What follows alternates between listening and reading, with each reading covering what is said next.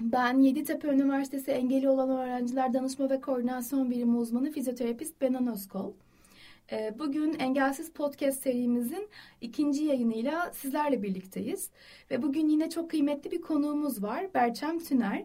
Berçem bizim e, psikolojik danışmanlık ve rehberlik bölümü öğrencimiz. Aynı zamanda engeli olan öğrenciler danışma ve koordinasyon birimimizde e, birim temsilcilerimizden biri.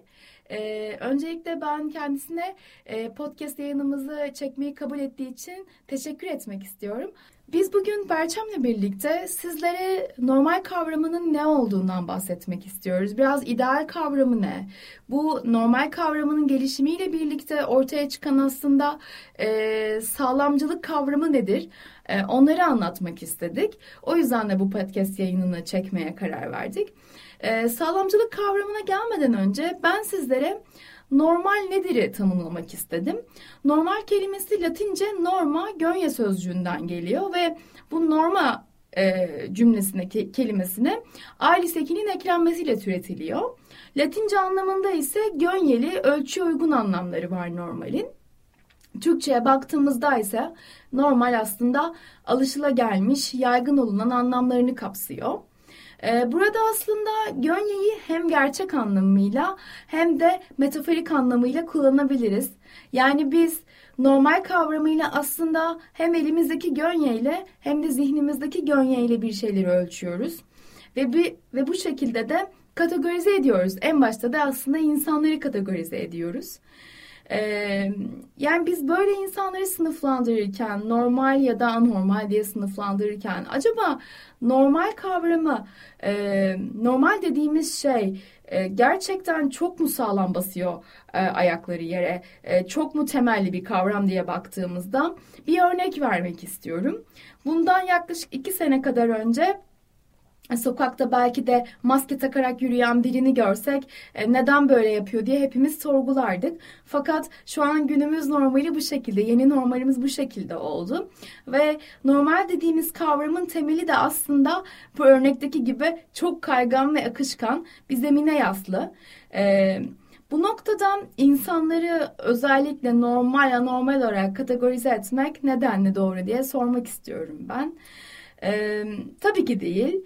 E, tabii bir de e, normalin yanında ideal kavramı var. Bu ideal kavramı ta baktığımızda tarihten Platon'un e, ideal idealar idealar kavramından gelen e, bir ideal. Ee, ideal aslında tanımı gerçek olmayan ve ulaşılmak istenen nokta. Yani aslında şunu demek istiyor bize, hiçbirimiz tam değiliz ve hepimiz bize dayatılan ideal her neyse ona ulaşmaya çalışıyoruz e, alt metni çıkıyor. Bir de bu e, normallik ve idealliğin e, kavramlarının gelişimlerine baktığımızda ise biz e, şunu görüyoruz. Özellikle e, 18. yüzyılda yani sanayi devriminde fabrikalarda çalışacak ortalama bir insan modeline ihtiyaç duyuluyor. Ee, ve orta sınıfın idealizasyonu da bu şekilde gerçekleşiyor. Aslında ta buralardan geliyor normalliğin ve idealliğin inşası.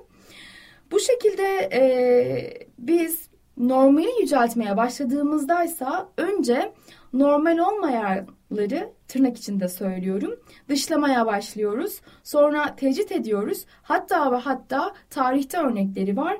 E, ortadan kaldırmaya kadar bile süreci ilerletebiliyoruz. İşte bu normalin inşası aslında karşımıza sağlamcılık kavramını getiriyor. Ee, ben şimdi sağlamcılığın e, tanımını ve günlük hayata yansımalarını açıklaması için e, sözü Berçem'e bırakmak istiyorum. Evet Berçem'cim sağlamcılık nedir? Sağlamcılığın günlük hayata yansımaları nelerdir?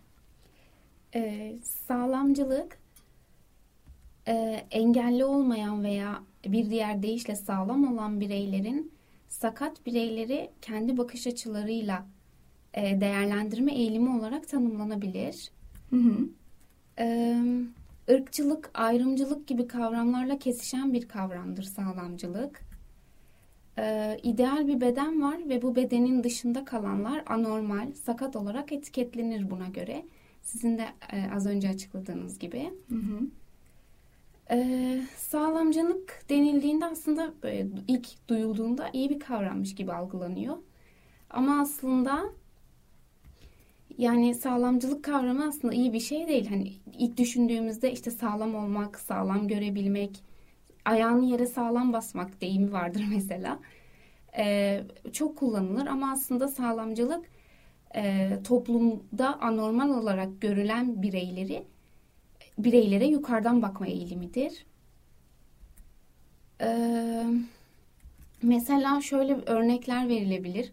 Herhangi bir yerde yeti farklılığı olan e, bireylerle karşılaşıldığında işte mesela e, otobüste, marketlerde falan şükreden insanlar oluyor. İşte ellerini açıyor Allah'ım şükürler olsun diyor mesela.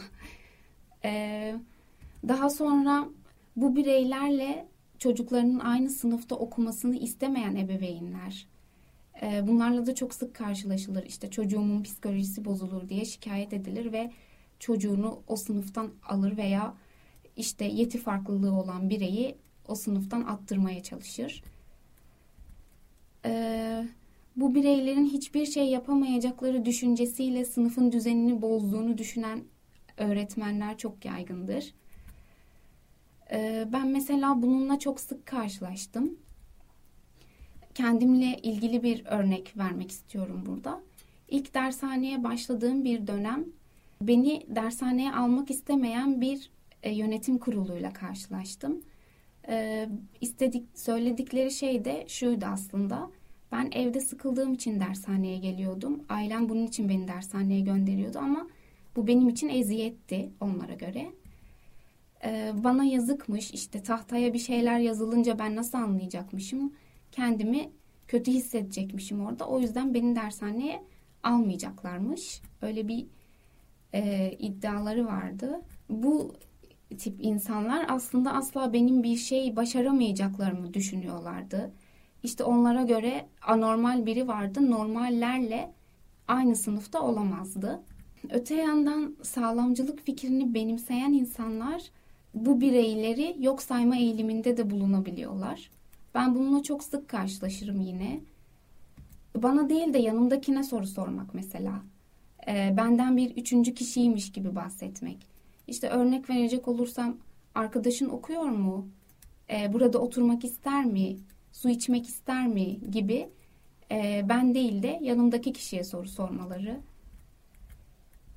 E, bir diğer durumda benim yanımdayken benim hakkımda merak ettikleri şeyler olur. Bana sormak yerine e, ben oradayım ama benim hakkımda konuşmaya başlıyorlar. İşte nasıl telefon kullanıyor? Nasıl e, ders çalışıyor? Gibi böyle örnekler söyleyebilirim. Sağlamcılık bile, ancak, fakat, rağmen gibi e, kıyaslama kelimeleriyle de çok sık kullanılır. Duymuyor ama çok başarılı bir öğrenci. Görmemesine rağmen çok iyi keman çalıyor. Ya da mesela şey oluyor. E, böyle küçümseyici bir tavırla Berçem bile bu soruyu cevaplayabildi. Ya da işte ay helal olsun sana işte e, görmemene rağmen ne kadar iyi matematik çözebiliyorsun gibi çok karşılaştığımız bir diğer durum oluyor.